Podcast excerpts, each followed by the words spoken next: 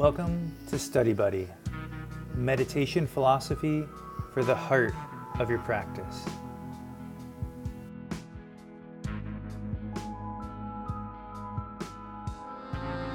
Om Gam Ganapataye Namaha. All right, so this week we're going to explore the concept of absolute independence of the yogi, both on and off the cushion. Big stuff that we are always aspiring towards. We see that in this sutra, our effort must be sincere. We see a pretty cool word, akrita, which means unartificial or sincere, and that that sincere effort is essential to unlocking our growth. We also see that that sincere effort must be applied endlessly in order for it to truly lead to the independence that the sutra talks about. Because remember, the independence that the sutra is describing is of the siddha, the realized uh, practitioner. So it's pretty big independence. And then we're going to conclude with a little idea I had for a group sankalpa as we approach the yogic holiday of absolute independence known as the 4th of July. Um, but that will all uh, come in due time. I wanted to take a little bit of uh, just a moment to sort of look back a little bit at our work over the last um, couple weeks because it's been significant. Um, we got some shout outs, you know, this the work that we've been doing as a group from Babaji. He seemed really pleased with our work um, as a whole, you know, feeling the sort of the Sangha uh, starting to really Im- imbibe the content, bring it into their life, and then literally share it back with each other. And uh, I, I think it sort of marked like a pretty big uh, moment for us as a group, a moment that, to be perfectly honest, we've been working at for years together, um, sort of, and it seemed to come to some kind of fruition there. But of course, it only marks the beginning of our work. Um, but for the last couple weeks, uh, we've been finishing up with this sutra, Siddha Svatantra Bhava, and this was about the uh, absolute independence of the Siddha, of the realized uh, practitioner. And the prompt that we shared with each other and that we worked with together uh, was how are you rising up to meet Shiva in your meditation practice or in your daily life? There was this really fun analogy that got sort of circulated through our discussion in our last class was this river of Shakti that's flowing. And like when you're in the flow, that's the power that the sutra was describing. When you're moving with the Shakti, your actions, your thoughts, and your words are extremely powerful. Not because you're powerful, but because you're moving with the flow of Shakti. And so you have that, that power is a part of you. That's you merging with Shiva. So I just want to do a little callback to some of our um, some of the, the Marco Polo comments that uh, we were sharing with each other that are also in the newsletter. And we'll just take a minute or two for this. Uh, Leelavati from El Dorado shared that when I marinate in my deep wish to grow, I feel the shedding of the small self. That that shedding of yuckiness and crunchiness is how I rise to meet Shiva. Um, Rising, and this is from Dharma in Chicago. This one's a little bit longer, but it was pretty fun. Everybody got a kick out of this one. Um, Dharma's very, you know, creative with his responses. Rising to meet Shiva feels like trying to end a relationship with my small self, to let the small self down gently and let them know that we're not going to keep going steady any longer. And when the small self hears this, I see that it will say anything to keep me from breaking up with it, and I see how insidious it can be, clinging to the way things were. It shows me how important the three jewels are for our growth our practice, our teacher, and our Sangha. They're what get me through it.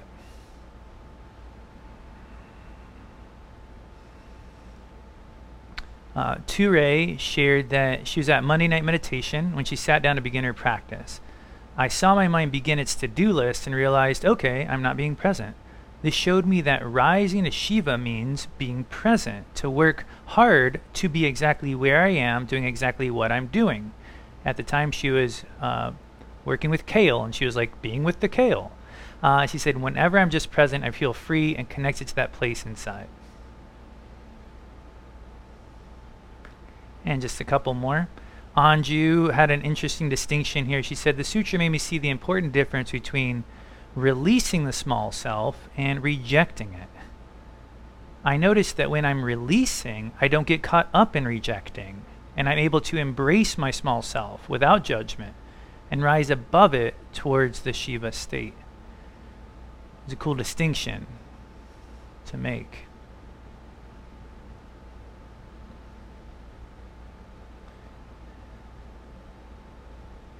And a little bit longer one here to finish up. This is from Mahadev.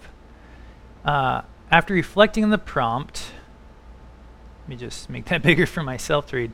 After reflecting on the prompt of rising to meet Shiva and seeing what everyone shared, I started asking myself, how can I do this here at my job? And the reason I wanted to add in this sort of lengthier part of his comment is because I was struck because I'm no longer reading a quote for those of you listening to the podcast. Um, the he, when he said to himself, "How can I do this?" I was like, "Yes, that's the whole idea."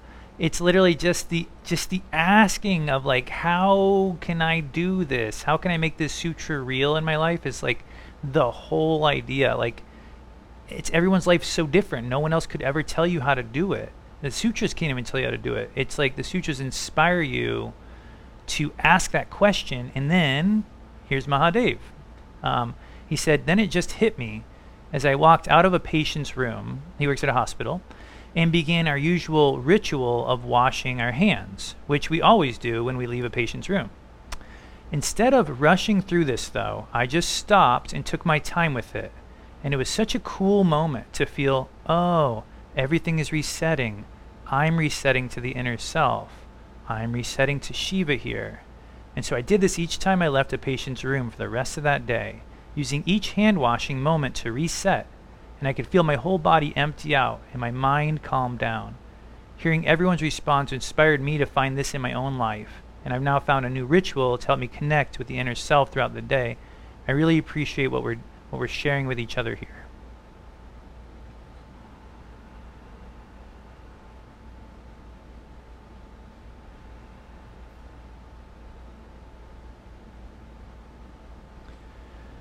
So I really appreciate what we're, what we're sharing with each other here too, um, because there's just no uh, replacement. There's no text. There's no uh, amount of studying or or preparation for a class that could replicate the work that we're doing as a whole, as a sangha, um, to make this real in our life. Um, so, wanted to just take a little time to look back at our work, and uh, before we embark on new work for the for the next week. Um, and so I'll pass it over to Abaya and we'll do a little bit of movement. And All right. Um, well, if it's comfortable, begin by closing your eyes and just feel your body in space, taking up space in your room, feeling its weight on your seat, your cushion, And just start to feel inside with all of the wonderful quotes that Satyam just read. Maybe you notice a sense of your heart already beginning to open through Sangha sharing. And just take a few natural, steady breaths directed towards the heart.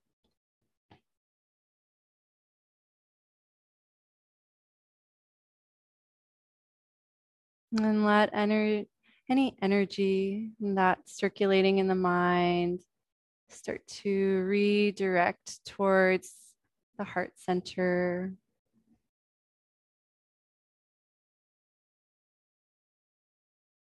And then keeping that direction with your awareness, just ever so gently begin to push into your right leg. However, it's situated, press it down towards the floor and just feel the very gentle, natural contraction of the muscles in that leg. No strain, of course.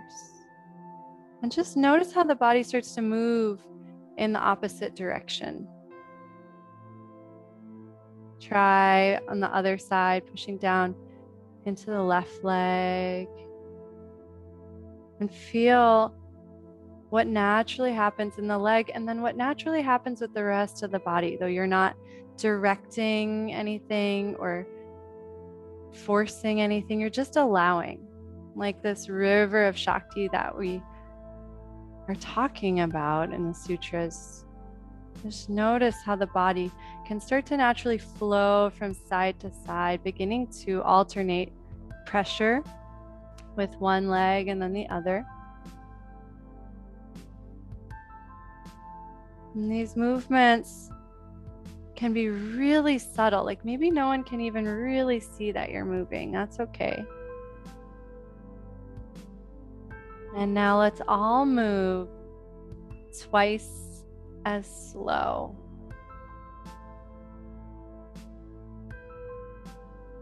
And see if you can feel twice as much.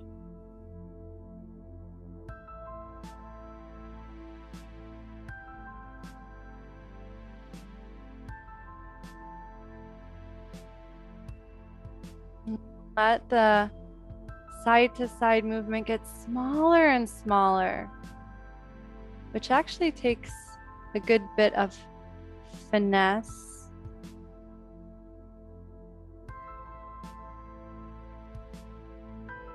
And just start to naturally arrive at the place where there's equal pressure in both legs. The pelvis is balanced, the spine is tall, yet there's no strain, no effort around it. And then just gently begin to soften the legs. So there's no longer any of that downward pressure, no exertion, just a state of equal balance.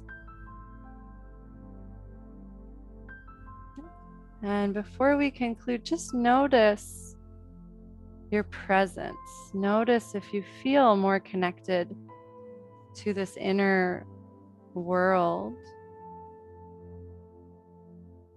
And it's from this inner connection that will open to receive the sutra.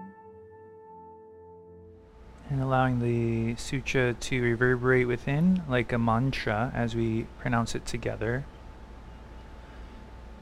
Yatta tacha tatan yatra. Yatta tacha tatan yatra. Just have fun with it for a few more repetitions on your own. It's quite rhythmic. Yatta tacha tatan yatra.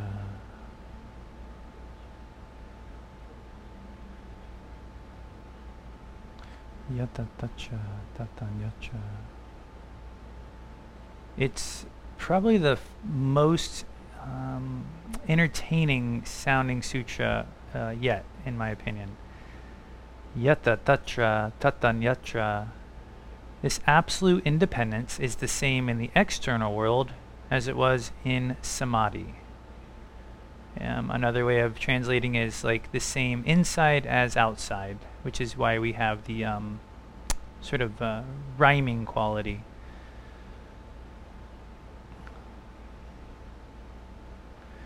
So the sutra says that the the siddha's experience of life is the same on and off the cushion. I think that for those of us who have, you know, been in the practice for a little while, um, that exemplifies the respect that we have for our teachers. You know, it really is like that's exactly how we we look at our teachers that when they're that they have attained a state that follows them from their cushion into their life. And so in a way this is not necessarily like new information in this sutra, almost like affirming of, of how we, we look at our practice. I mean, the very definition of Shambhavi, Shambhava, uh, is to basically have your attention within while interacting in your external world. So that might be our mountaintop that we're striving for, you know. But what can we take from this sutra now, today, with where we're at? For me, this sutra teaches, of course, that we should not limit our practice to the cushion, but should bring it into our life. But that our life becomes both, as Babaji puts it, the arena for our growth and the litmus test for our growth. So we're not just seeking our enlightenment on our cushion, but we're really using our life as a testing ground for our practice. Whether you're, you should feel a sense of independence, whether you're meditating in a cave or eating dinner with the family, you know, like at Thanksgiving, you know, when there can be a lot of different people in the room. The sutra says, and this is another great lyrical quality. Here we go. Oh, come on, let me click that button. There we go. And back, actually. The yogi is always independent. They are independent here. They are independent there. They are independent. Green eggs and ham. They're independent everywhere.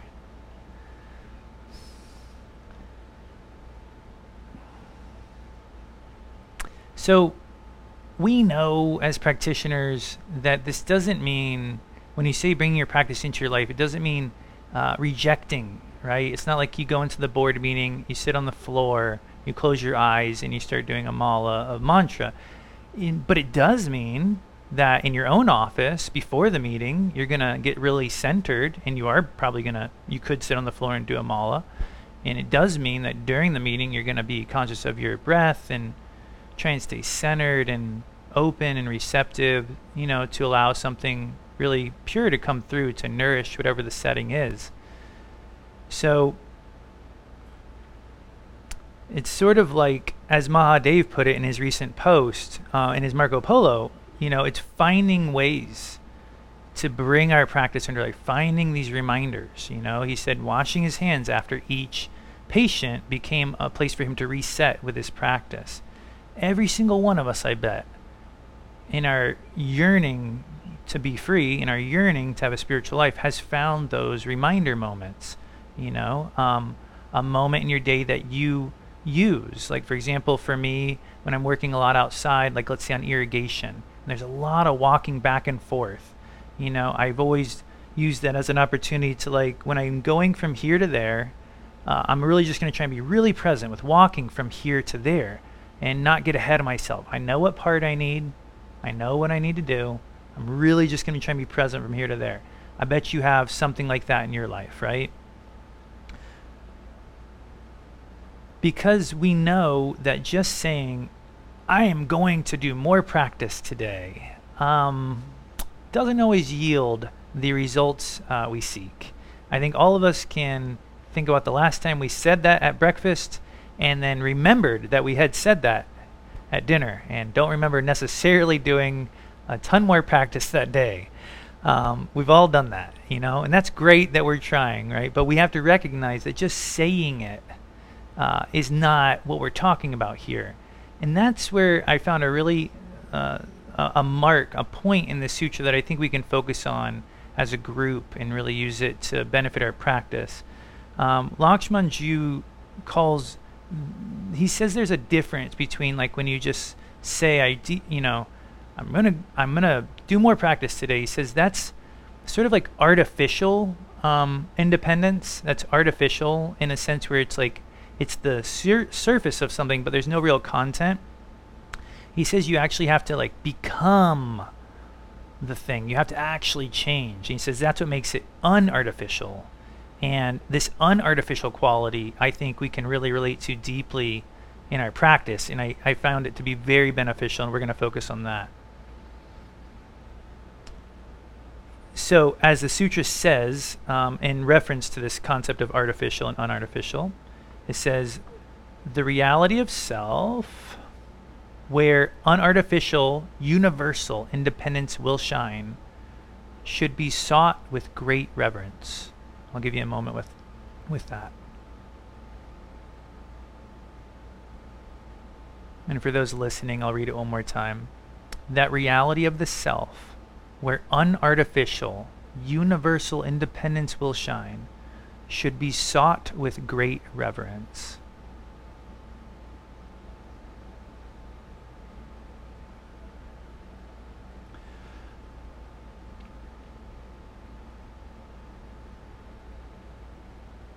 In my own sadhana, I can recall the moment when I first really felt like I encountered this concept of unartificial practice. And I wonder if each of us has a similar moment, like a moment when they really grasped this on their own terms within their own practice. For me, it was with uh, Rudi's wish to grow practice. I remember sitting in the Ma shrine at Shoshoni as a work study, and um, remember hearing uh, Rudi's words. Either somebody had read them or referred to this practice in a teaching. So I feel like I had a, the teaching where Rudi said, You're supposed to sit in a room and say, I deeply wish to grow. And you're supposed to, and you should be able to hear when you say it that first time how fake it is, is what he says. How, how insincere it is. And he says, So you say it again. I deeply wish to grow. And he goes, and it's just as in, just as insincere, just as fake. He says you have to say it again and again and again and again. You know how Rudi and his satsangs will say that like again and again, like a lot, because that's really what we have to do until you mean it. And he said it hundreds of times, thousands of times. And I remember sitting in the Ma shrine and just I could I was like, I get this. I finally get it. I can hear the artificiality of my wish to grow, and I can do the next one with a little less artificiality, with a little more sincerity. I didn't know, and I still don't necessarily know how to just say a mantra from the heart, you know, but I know how to work towards the heart, right? I know how to, I know the direction. That's about all, you know, we can get.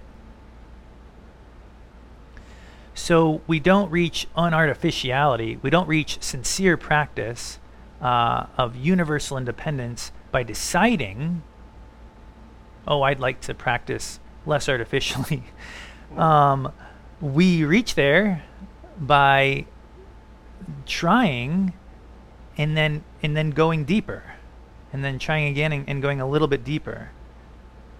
And that's what makes this practice so rare is that it's not a decision that we just make. It's a practice that we do, and that's literally the only way there. So I'm going to pull up one more quote here um, before we talk and do a little practice, because Lakshman Ju had a really great explanation of this concept in an earlier sutra. He said, Your effort must not be artificial, akrita it must be absolutely natural, filled with intense desire and fervent longing and originating from the center of your heart.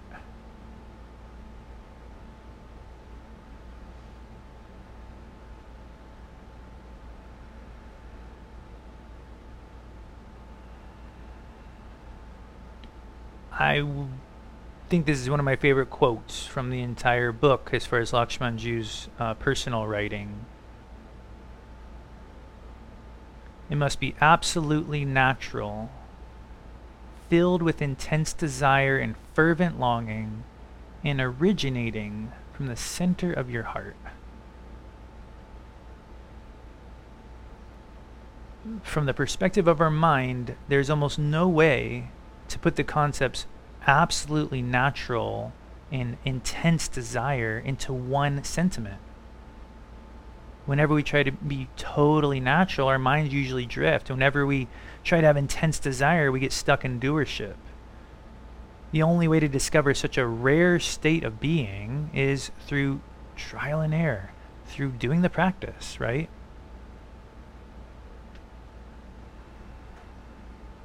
So I thought we'd take a few minutes now to do the Wish to Grow practice together. And I want you to really watch your own process. How do you reach for this sincerity? What does it feel like? How do you know when you've done it a little bit? Feel the process. Do it, but also feel the process. And that way we'll be able to describe it a little afterwards and discuss it a little bit afterwards. So, as always, take a brief moment to, to move so that you can settle towards stillness.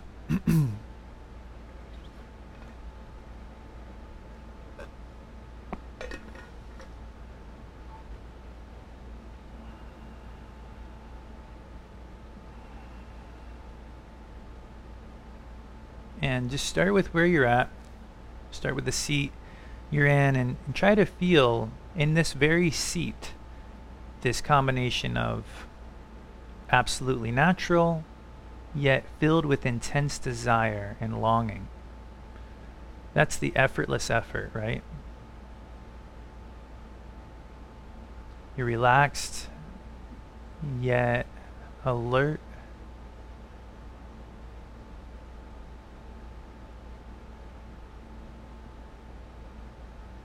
And then feel your breath for a moment.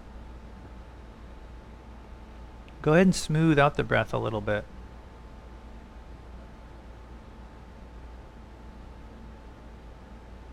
Making your breath smooth. But then also try to feel for the natural breath flow that sort of yearns to be followed.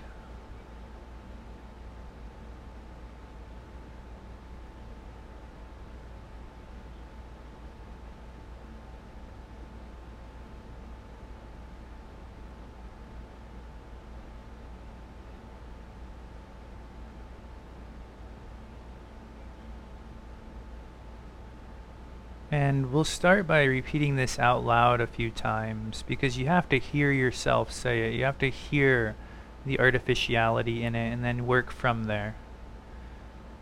And no judgment. All of us start there and we're all trying to go deeper. And so just repeat to yourself wherever you're at, even if you're in a group, I deeply wish to grow. We'll say it together a few times here. I deeply wish to grow. And then pause and, and get ready to hear yourself say it again and listen. I deeply wish to grow. I deeply wish to grow. I deeply wish to grow. I deeply wish to grow. I deeply wish to grow.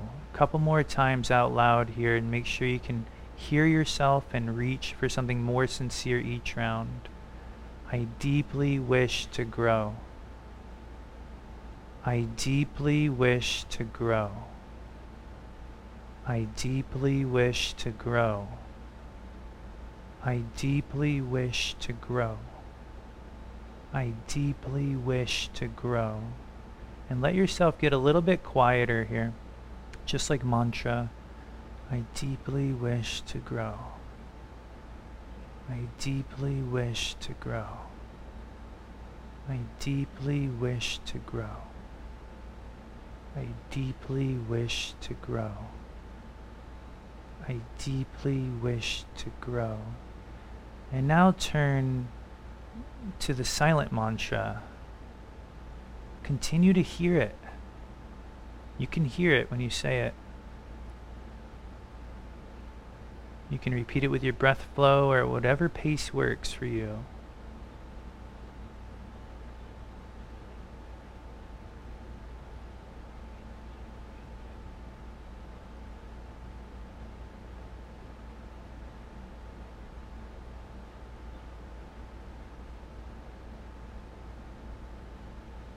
Focus on generating sincerity.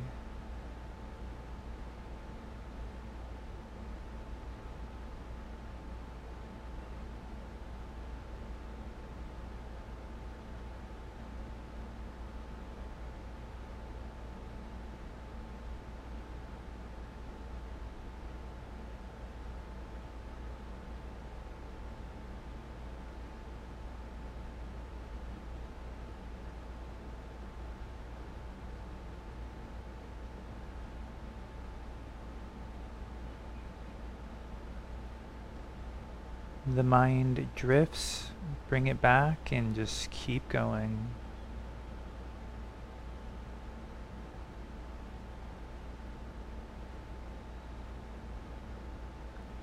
If you're on your own, always feel free to repeat it out loud again. If you're in a group, you can mouth it if that helps.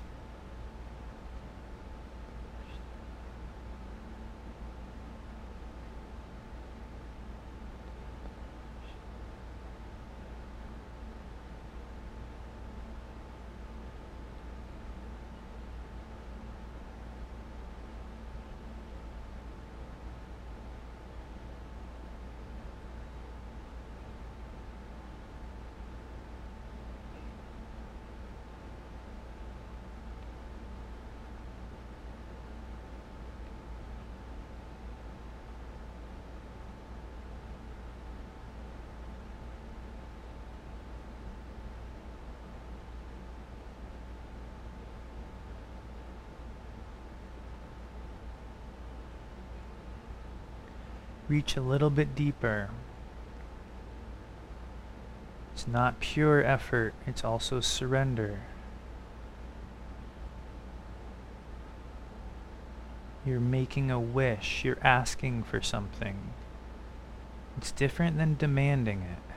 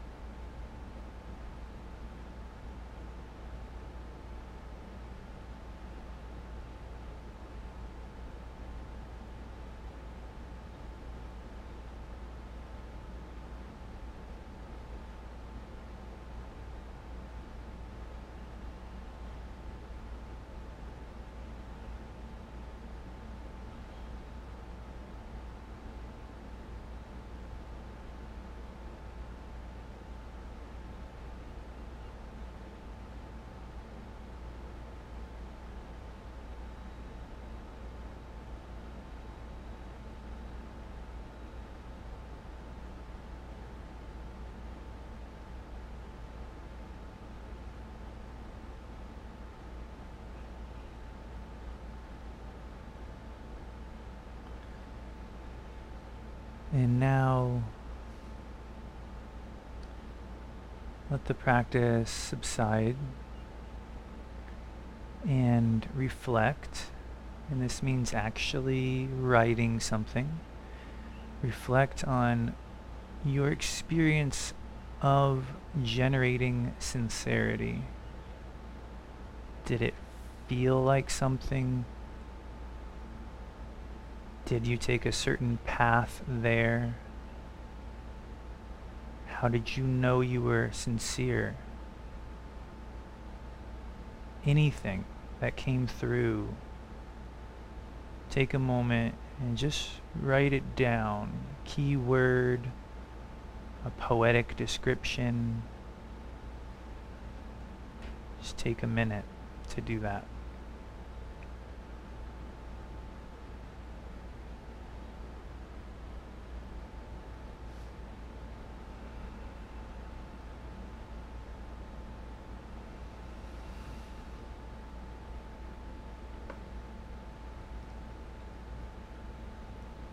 If anybody doesn't have something to write with, think of a key word.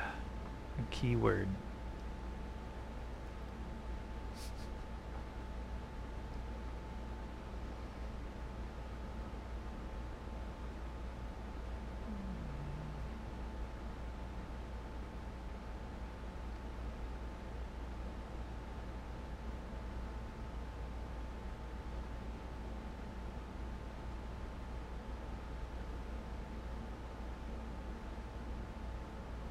And just to break the ice and to see what's going on with all of us, you know. Uh, if you have the opportunity, please type in a keyword to the chat box. You're welcome to write a couple words or whatever, you know, feels good um, about what your experience was, and I can write for you guys if you holler a word.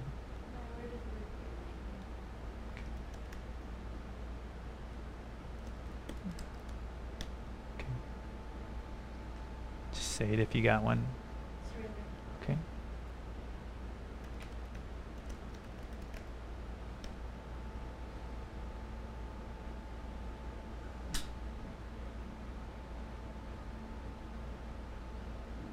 Okay, good. All right, I'm going to start reading a few that are coming in. We had revealing and surrender here. Kara, receiving instead of reaching. Anju joyous.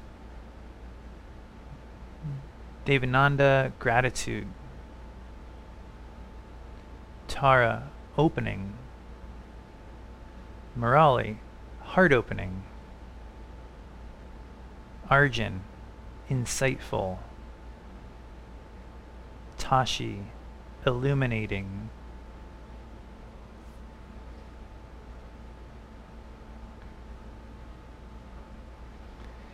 And so now I encourage all of you to, uh, I'm going to take off my uh, spotlight and hopefully that snaps y'all back to gallery view. But if it doesn't, feel free to do that on your own to sort of feel the, the group essence.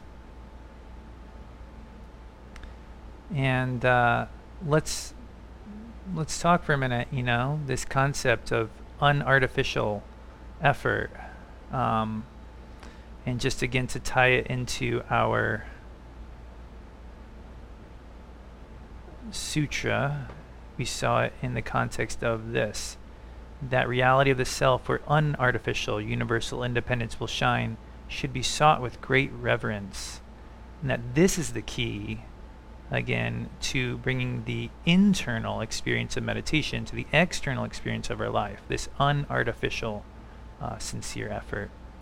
So just give y'all some space and feel free to unmute and so when Satyam said artificial effort uh, the first thing that came to mind to me like just now just like three seconds ago sometimes when i'm doing the guru gita i feel like there's a moment where i realize like oh man i've just been sitting here saying the words you know but i'm not like here or i'm not like using this to like really open. And when it's it sort of feels like a lucky realization like when i when i have that i'm like oh great i have the opportunity to actually dig in.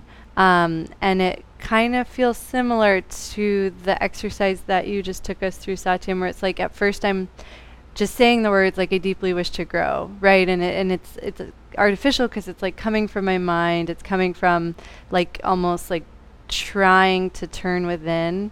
And then each time I repeated it. It was almost like this like echo chamber of like the cavern of my heart and it was like allowing that to reverberate, you know, like each time I said it, it was like, okay, what's real? What's actually happening inside? And then I stopped really having to say it because then I could actually feel the wish um, and and the, the process is similar when I'm doing the Guru Gita, you know, where it's like I can just say it and not even feel anything.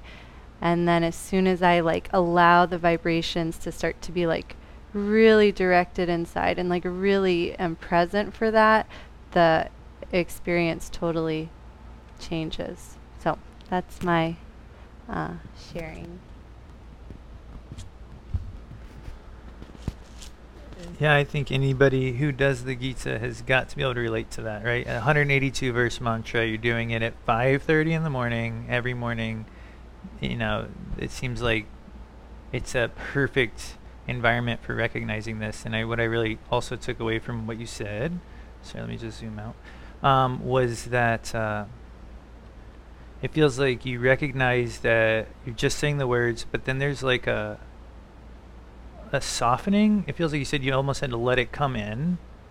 It's almost like we have this when we're externalizing. It's almost like we're pushing our energy out, and it creates a barrier, and then we have to ask for something to come in. And that that's the that's how you make the shift. That's definitely something I feel like I want to try, like specifically. Dayalin. Yeah, I would say uh, I thought of something. I, I kind of thought in a similar vein as you did, Abaya.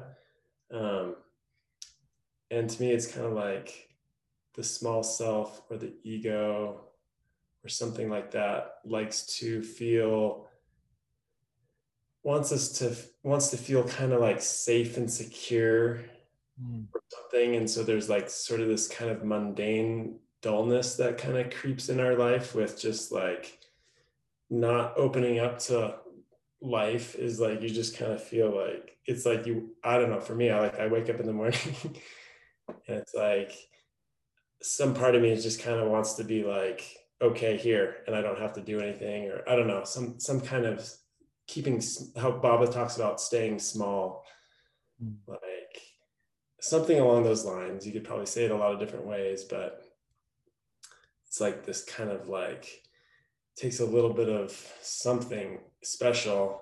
It's not necessarily like an outward effort. It can be like a use at a by like more like a softening and letting in. But some kind of opening to the world and and to me that's kind of like um like being vulnerable because you're like being present is like means being open to pain and anything that could come your way any, like life like just energy that you can't foresee it's like to to be actually open to life and whatever could come to you in a day. And what's that what's that what's really there is like a i think scary for a certain part of us like i guess maybe the small self or the ego who wants to kind of keep us small contained something like along those lines. And so to just actually just open up to the mantra to to just to life um, hmm. is like an effort and yet it's just becoming who we naturally truly are. Thanks dale i'm just letting that soak in and tap me if you if you want to respond instead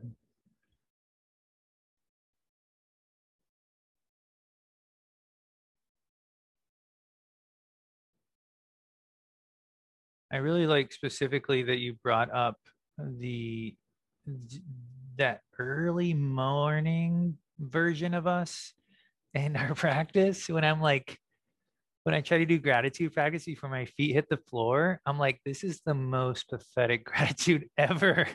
but I'm like, it's gotta start somewhere, you know? And it's like, but I'm just like going like, that is so funny that that is what I call gratitude right now like literally i mean it is barely awareness.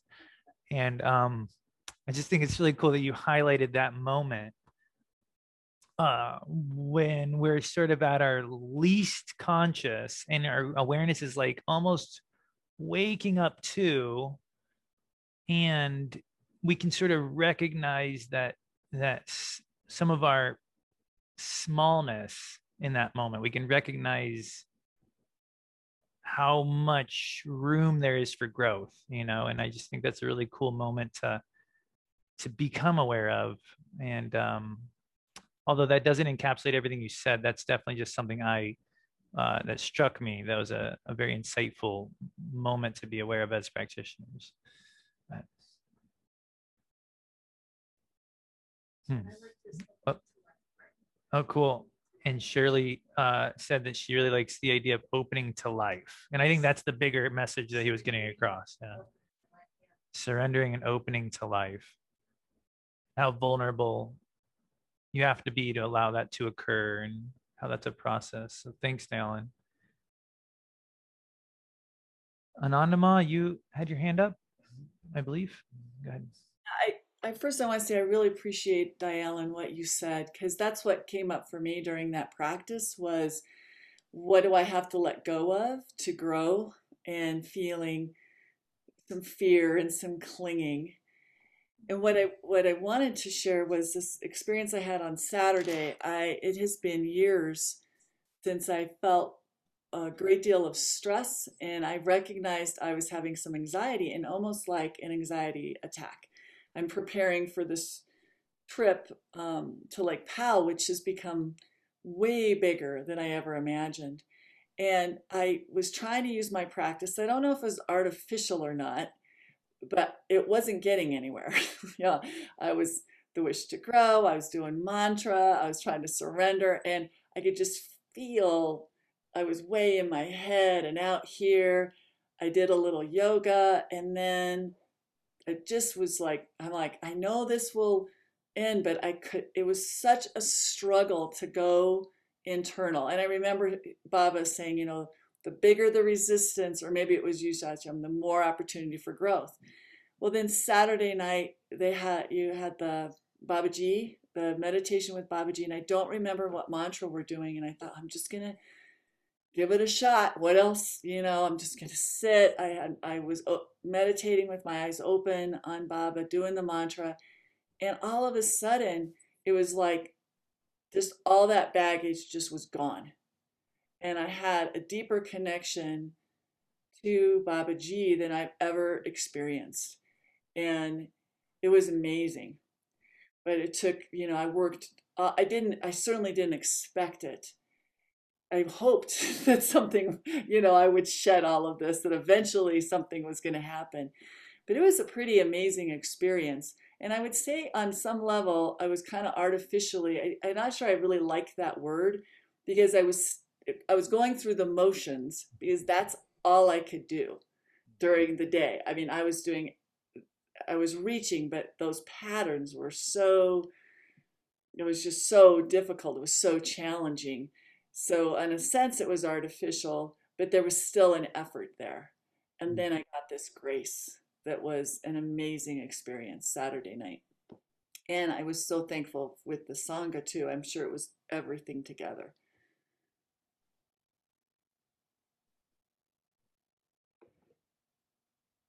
Thank you so much. That was just such a, uh, a helpful comment on so many levels. I mean, that the practice this weekend, previous weekend, uh, was so um, such a gift. I felt the same way. It really just was. I didn't even see that there's like a surprise intensive, kind of like, whoa, this is like uh, all the energy of an intensive happening right now. This is amazing, and so grateful. And just the idea that you um, sort of felt that I feel like the artificial concept is a direction and it's like you you know and it's like when you're going towards it doesn't matter what it looks like if you're going if you're trying to be a little less artificial with each repetition you're going towards sincere practice. It's you know they're just and when when we're not putting anything behind it we are you know slipping back and just essentially towards so it sounds like, I mean, every single footstep you took in that time was a conscious one. It was 100%, you know, sincere practice. And it just, we don't know when it's going to break through, you know. So yeah, artificial does not reflect the experience because to be perfectly honest, um, that would mean that we don't really experience any of this joy until we're enlightened. Uh, and that's obviously not the case. So, would you uh, the word artificial means so I, I really appreciate it because I was sincere with it. So does the word artificial more mean like you're just kind of faking it and you're not really wanting?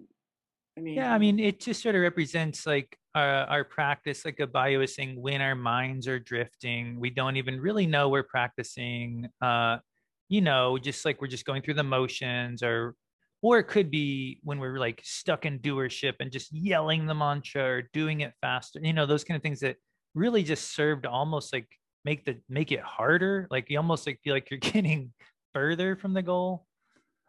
Yeah. Uh, kara and i apologize if i didn't see anyone else's hand pop up just try again you know. Go ahead kara um, I like the word doership. When I meditate, sometimes I feel like I'm playing hide and seek. And whenever I'm going inside, it's like a dark room. And it feels artificial whenever I feel like I'm going in with the flashlight. I'm trying to find how can I grow? How can I grow? Instead, um, I can tell when I really settle into the practice because instead I feel like I'm sitting in a dark room and kind of waiting for these things to slowly show themselves instead of constantly looking. Wow. That's really helpful. Thank you for sharing that. That makes a ton of sense. Waiting for the light to almost like illuminate the room rather than just trying to find whatever our mind can relate to about growth in that moment growth equals this, growth equals this, meditating looks like this. That's great. Thank you for sharing that. I really appreciated uh, your talk because the word that I was going to type in if I had had a keyboard in front of me, I, I thought of two words. One was desperation, and the other is longing. I was sitting this morning thinking about my own practice and how sometimes it does feel like, yeah, you're just putting in time and you're not really getting anywhere. Sometimes I feel like that. I'm sure all of us feel like that sometimes. But if I think about the times when I felt the most desperate or I felt the greatest longing, generally, right after that was like you said, Anandama, that suddenly everything dropped and this great feeling of joy overtook me. So, um, I don't know if uh, if desperation is a good word, but I do know that for myself, I've gone through periods where to were very desperate, and that they brought me great joy afterwards. Yeah, I mean that word longing was in the way that uh, Lakshmanjoo described non-artificial effort filled with intense desire and fervent longings. That's it's a perfect way of understanding it. And when are you hungriest? You know, I mean, when do you have the most longing for something? That was something when I was doing the practice, I felt a little twinge of hunger and I sort of like tried to use that little bit of hunger to help me understand like the wish to grow. Um, I was like trying to feel that little bit of hunger and then repeat, I deeply wish to grow with my attention on the hunger to like, because I remember Baba says it's like being underwater and you can't breathe and you're so hungry for breath. You want it so bad, you know? And I was like, okay, so there's a little something I can use to help me. Because it's like you don't always feel the longing you know sometimes you have to like like and it's weird like Anandama like the thing that you were going through there'll be times in your practice you're like i wish i had something that desperation you know i want that breakthrough but sometimes you have to like generate it you have to find it and not like you're trying to generate desperation but you're trying to generate longing intense desire you know um hunger as Rudi says you know wish to go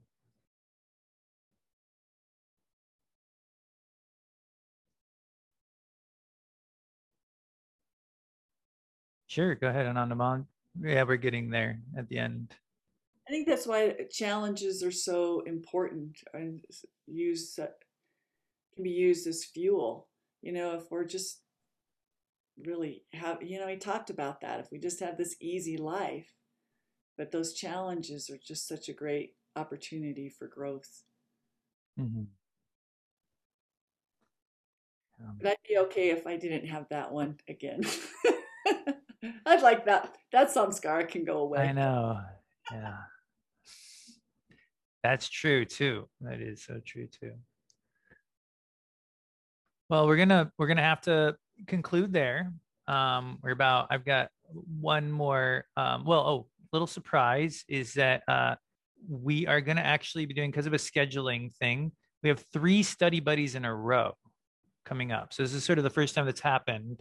Um, and then we get back to the presentation um, rotation.